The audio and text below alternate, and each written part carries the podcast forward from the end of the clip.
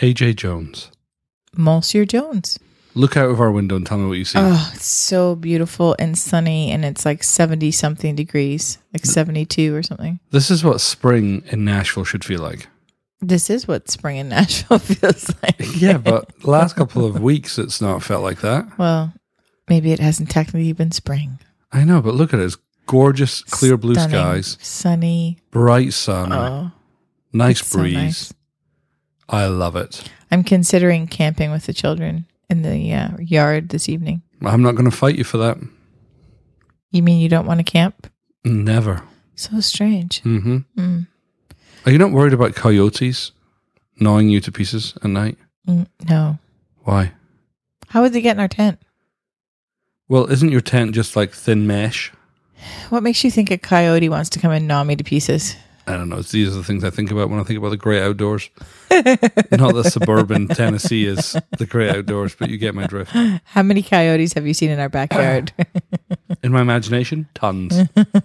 and they all have M16s. oh, Mhm. well, very creative. Talk to No. me about this week.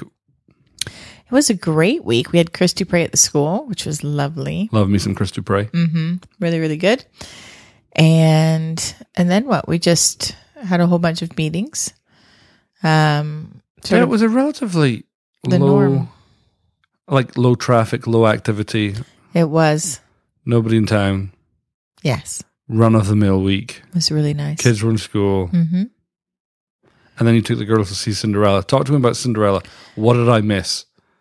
What did you miss? Mhm. Well, uh, it was. It's. I was surprised at how good it is because I feel like usually Disney tries to at least have some aspect of it that's really dark. Um, but Isn't it by its very nature a dark story? well, you know, Cinderella has no parents, but then no Disney princess has a mother. Um, go ahead, try and think of one single Disney princess that has a mother. They're all dead. And then mm, the majority of them, their dad is dead too. but a couple of them have dads. so, you know, Elsa and Anna. I just Have- made up those names. They had a mom and dad. yeah, who died at the beginning of the film. Well, that's true. so there must be a Disney princess with a mother. think of one. Uh, uh, you have till the end of the podcast to come up with a Disney princess with a mother. All right, now I'm feeling pressure. so anyway, uh, you know, we obviously knew that going in, but but great theme in it of courage and kindness were the sort of main things. Um, and forgiveness. Really, really good themes um, going through it, and you know, really not dark. Like the the girls were fine. If if the movie is at all dark, they'll both be in your lap, and you know, whatever. They were fine. They did not handle the Nightmare on Elm Street parts one through seven No, at it was all. horrible. I mean, you should have seen them little wimps. No.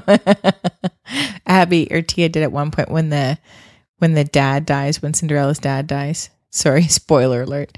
Uh, but you knew already, didn't you? Come on, people. Um, she looks at me and she goes, "Mummy, I think I might need to cry," which reminds me of when you say, "I think I might emote." so I was like, "Baby, do you need to sit with mommy for a minute?" I think so, but I might still cry. And I was like, "That's okay, baby." So she cried. And then at the end, somebody else dies. It's like a diathon. Well, Abby at the end said, Why did all the adults die? And I was like, Yeah. So I said to her, Well, you know, no Disney princess has a mom, and often they don't have dads. For some reason, that just seems to be a theme with the Disney princess stories. And Abby goes, Why would they do that with kids' stories? I was like, Excellent point. Point well made. Seven year old. So it was kind of funny. But anyway, very well done. Um clever. It was just really good. And then we attempted to tidy our house. But Well, that felt like too much like hard work, so we just left it in the squalor that we found it. well, it's not quite the squalor that we found it. You did a great job of tidying away a bunch of stuff that has basically been sitting on our counter for like two months. Say that again, but louder. You did a great job. no. so that was great. L- You know, less clutter, more better. So Less clutter, more better. Okay, I'm going to gloss over that grammar. You spoke at church this morning. How did that happen? I did. Well, poor sweet Jeff called yesterday and wasn't feeling up to snuff. And um, What's it like coming up with a message in less than 24 hours? it wasn't hard because I already had something that the Lord was sort of brewing in my heart. Although I was going to speak it at Emanate tomorrow, so I might have to come up with something new for tomorrow. But um, yeah. So when he phoned, I was like, "Oh, that I could easily do that. I mean, if that would be helpful." So um, yeah, it was. It wasn't hard. I didn't feel stressed about that at all. I'll put a link to your sermon so people can watch it if they want it on YouTube. Cool. And then all our awesome students left on outreach this week. They did. They're doing this stuff all over the world. I know we have a team in Nashville. It stayed behind to bless our city. Mm-hmm. We have a team in Georgia and Mississippi. We have a team in Scotland Yes. and a team that just arrived in Uganda, Yep. Which is amazing. It if is you would like to follow along with our students, if you go to schoolofsupernaturallife.org slash blog, you can read all about their stories. And I'll put a link to that in the show notes as well. But that was fun sending our students off. Yeah, and they were so stoked to go to, and it was great because all of their travel worked out great. No trouble with customs or anything like that. So they're they're good to go. So what do we do while the students are out on outreach? Um, we try and get caught up on all the things that haven't been getting done while they've been here, Like reading applications like for the reading school. applications. Yeah, so we're gonna get out a whole bunch of acceptance letters this this week and that kind of stuff. So if you've been thinking about putting in an application, put it in now. You'll hear back fa- faster.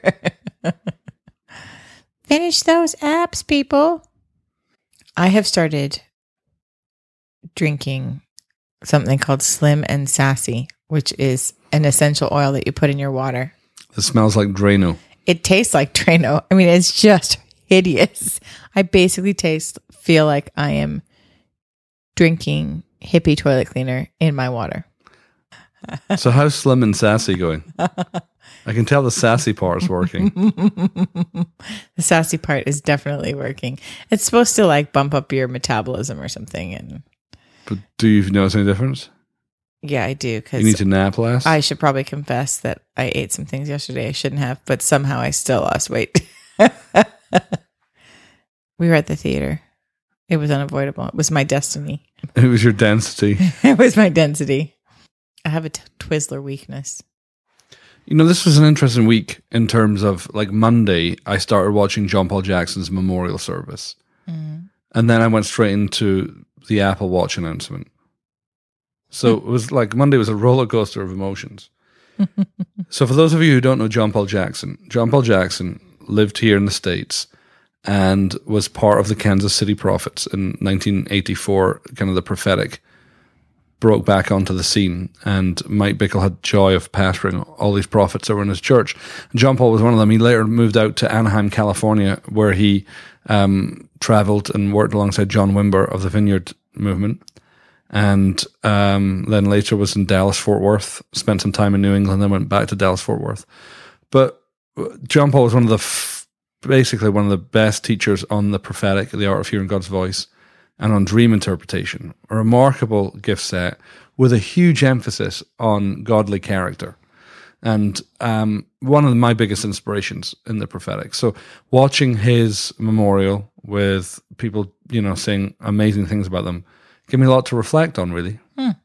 start thinking about, you know, legacy. Start thinking about the impact that we have on people's lives. Start thinking about the, you know, the impact he had on my life, for example, and we only met a few times, but all the impact I received from him was not from m- me meeting him; it was from listening to his CDs, his tapes, and Right. reading, reading his books. Right.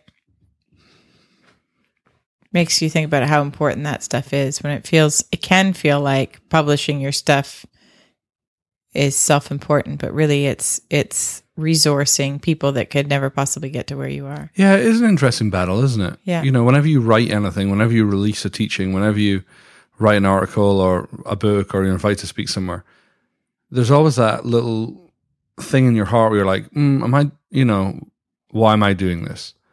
And I think probably to be effective in ministry, you have to get over that thing and settle it once for all and just be obedient to God. I, I was just listening to people reflect on John Paul's life. And actually, the thing that caught my attention was how his, his friend said for years John Paul didn't think he was prophetic. Wow. which is hysterical when you think he's one of the most prophetic voices of you know our generation. Mm-hmm. And yet somehow the devil managed to convince him he wasn't prophetic. Right. And so I was thinking about that in our lives. You know how the devil will often come along and convince us that we're not what we clearly are, which is why you need community around you so that Right. other people can tell you what you are. Exactly. John Paul had this great saying. He would say, if you have to tell people who you are, they'll never believe you. But if they tell you who you are, you'll never convince them otherwise. I think that's one of the beauties of living in community and the joy of the local church. Being able to call each other to life and that kind of stuff. For sure. For sure. What do you think about the Apple Watch? It's beautiful. Beautiful. Beautiful. Are you having a stroke? It's so pretty.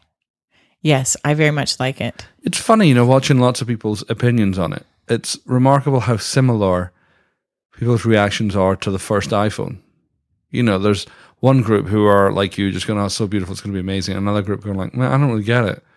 I already have a watch. It already does everything my cell phone does."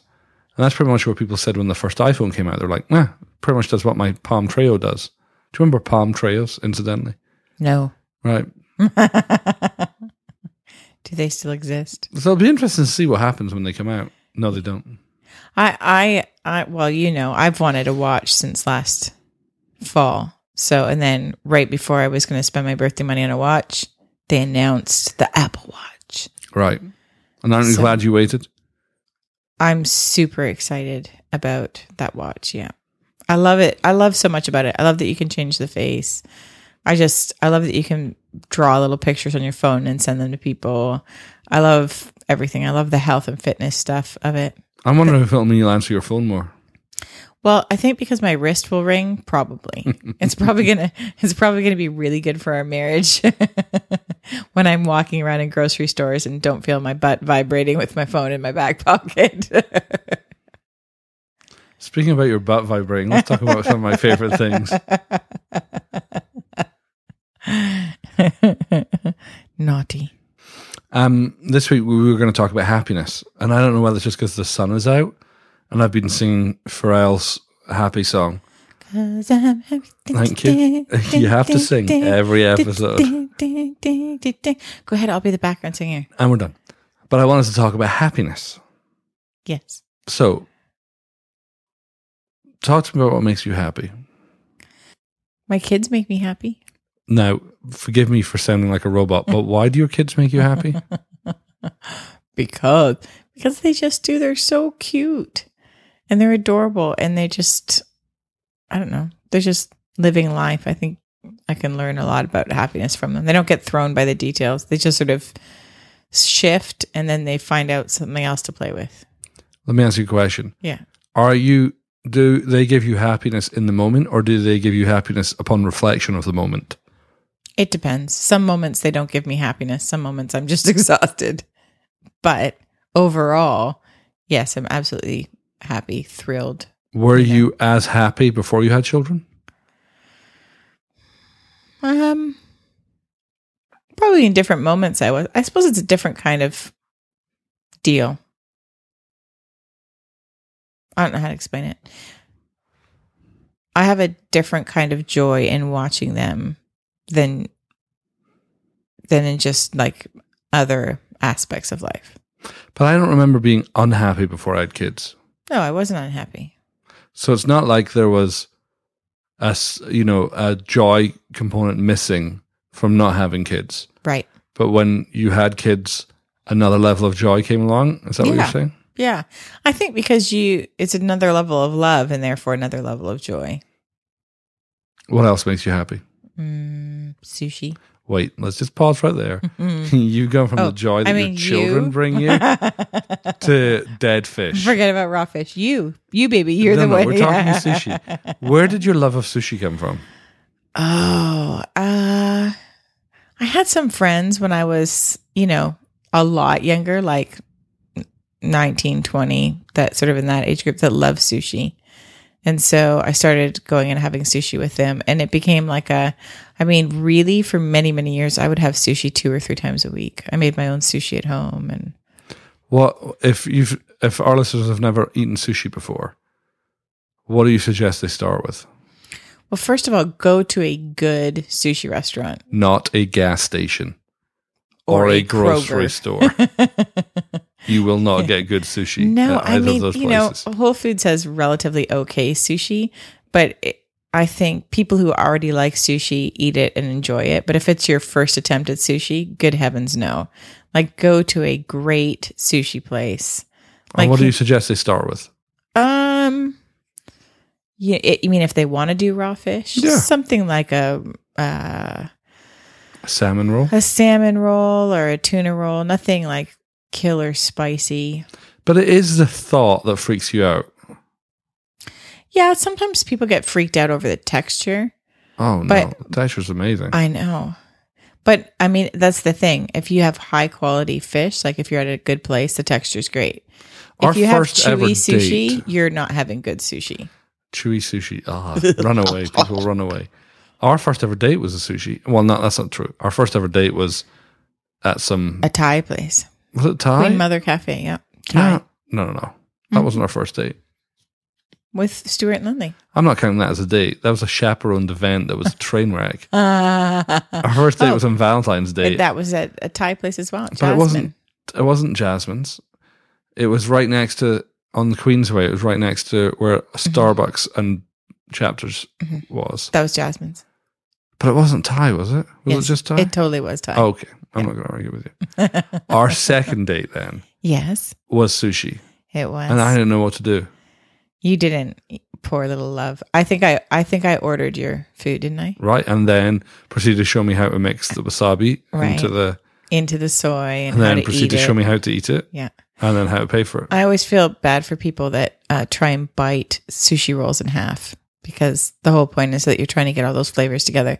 So you just have to not care about what it looks like and try and get the whole thing in at once. But are you honestly telling me that raw fish makes you happy? Oh, I love sushi. It makes me happy. If I think about sushi, I just get happy. I might be a little bit Do of a you food think person. that it's the sushi itself or the memories associated by eating good sushi with good friends? Or is it just the sushi on its own? Um, I suppose it could be both. I don't typically go and eat sushi with people I don't want to hang out with. True. so, yeah. That what makes you happy? While I have a sneaking suspicion as to what your answer will be, surely there's other things you could talk Pizza? about. That's exactly what I was thinking. Yeah, I think there's uh, so many things that make me happy. I have an enormous joy bucket, and lots of things can go in that joy bucket. Mhm. So I love when things are done excellently. Mhm. So I love being around people of excellence. Mhm.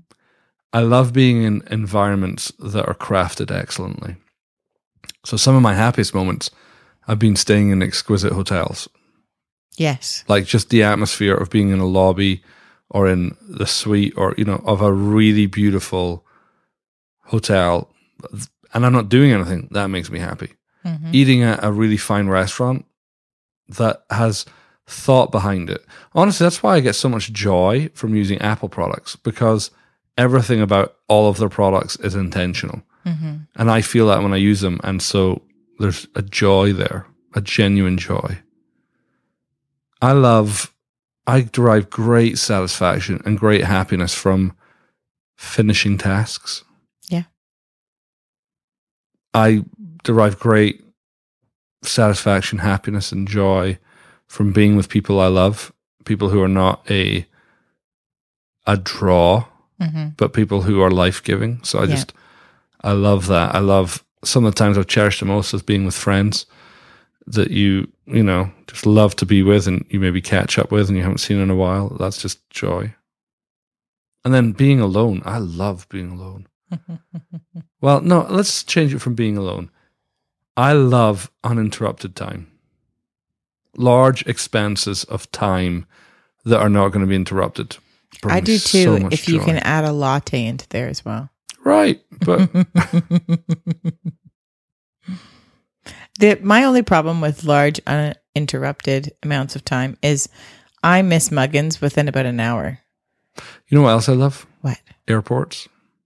Yeah, you're strange like that. I really am.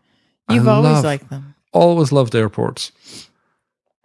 I'm just happy in airports. I don't know why. You used to drive great joy out of knowing how everything worked for us to travel the way that we did. You know, Yeah, I love the understanding upgrades things. and the different points, and you know, basically knowing how to work the system and all that kind of stuff. You know what else drives me? I, joy is teaching. Yeah, I really enjoy teaching. yeah, me too. I was thinking this morning. I'm like, I think the reason it's not stressful to find out the day before that you're going to teach is I have so much fun doing it. Right. So it's not, it's just like, okay, God, I know you're always talking. I know you want to say something. So this is fun. You know, there's a brain exercise you do, and Christine would be able to tell us more about this, but when you remember or when you talk and express about things that give you joy, it activates joy in the brain. Mhm. So I feel really joyful right now. Mhm. Perhaps my voice doesn't suggest that. I feel really joyful right now. I love having one on one conversations with like girlfriends and stuff like that. Um, I love double dates. I love when we go to Wild Ginger and have sushi and play Monopoly Deal. I love hosting people at our house. yeah. I love cooking for people. I love. love cooking for people. do you really? I do. And I love teaching people to cook. Everybody, our house tonight. Dinner's on AJ. No, but I mean, like, I get really excited about, you know, being able to pass on something that's a passion, but it's also a fun passion and knowing you're equipping somebody to be able to do something, you know. So I, I love teaching people how to cook or just having people over and, you know, t- cooking them something that would speak to them that I thought about them, that kind of thing. I love technology. Yes, you do. I, you know what, I, I I don't know if this is perverse, but I love the fact that the nicest piece of technology you can buy today will be redundant within five years.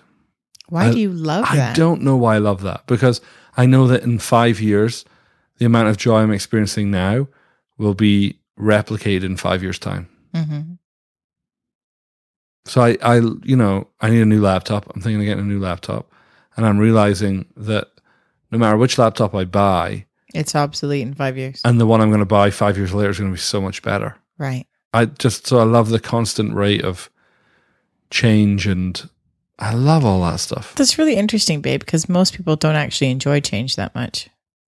I think we quite like change, don't we? I do. We've had a lot of it in our life. That's probably you either have to like it or you're just going to not like a whole bunch of stuff about what God does and how he does it. You know what else makes me happy? Is seeing the genuine anointing of God operate in people's lives. hmm Whether that's someone dancing, or somebody speaking, or somebody prophesying, hmm or somebody performing miracles. I, I just love that. I love seeing the kindness of God at work in people's lives. Yeah, same. You know, we've got friends who you can see the anointing of God operate in their life when they have people over for dinner. They've got a real gift of hospitality. hmm And it's amazing to watch that. Yeah. I derive as much joy from that as watching somebody call out the secrets of somebody's heart. I love it. Yeah. Because they're operating in what they're meant to do. It's quite amazing. You know what else I love? I love Me? being still. Oh. Of course I love you. Yeah, of course I love you. Thanks, baby. But I love I love being around people who are still and I love being still. And by that I mean people who are, are content to be themselves and are not trying to fake a version of themselves. hmm I just love the peace that comes with that. It's amazing. Do you know what I'm happy about with this weather? Our screened in porch. Hmm hmm Coffee and a screen in porch. What could be better? What are some of your go-to things to do to raise your joy level when you're not feeling joyful or happy? Um, if there's an ability to be creative, that would help me a lot. Like draw or, you know, even if it's on my iPad or, you know, whatever, some sort of creativity or go for a walk. Going for a walk helps me a lot. Does it really? Yeah. Just getting moving. I don't know why. It just does. I think probably exercise though does something with your endorphins. I'm sure that's written somewhere. I'm sure somewhere it says something about that. I find that if I can get away and be quiet and connect with God, my joy level returns. hmm I find that being creative doesn't help me because I just get frustrated at how uncreative I feel at that point. Oh. Well, I suppose that makes sense. What about people? Don't you find that people are a great source of joy? Yes, I do. So if you need joy, do you not find that connecting with people brings you joy? Sometimes yes, and sometimes no. If I'm depleted, like depleted, depleted, I just need time with the Lord so that I can get back to being buoyant. Right. And then, then people are good. But, uh, yeah, if I'm just sort of not joyful slash bored, do you know what I mean? Like just Mhm. at that, like, oh, I don't feel like down in the dumps. I just feel like meh. Then yeah, if I can get around some friends, uh, totally, it. I love it. Makes me feel full. I'm right on the border between an extrovert and an introvert. Sometimes I don't know what I am. You're a fine piece of Canadian engineering, is what you are. Right, baby. We have two things we'd like to leave you with. First thing is our School of Supernatural Life. Yes. Talk about joy. One of the most joy giving things is being able to impart to other people all that God's given you. And we have a two year school. First year, both years run eight months long. They start in September. We graduate our students in April. Mm-hmm. And the first year is just an incredible opportunity for you to come and learn all about the love of God, His excitement for you, His love for you. It's an amazing opportunity to set aside time and receive healing, even in areas you didn't know you needed healing. They're the best types. Yeah. it's a great sure. time to get eight months of training into you. We'll teach you how to prophesy, how to hear God's voice, how to heal the sick, how to preach, um, how to be powerful and courteous at the same time. And then we'll send you an outreach somewhere in the world.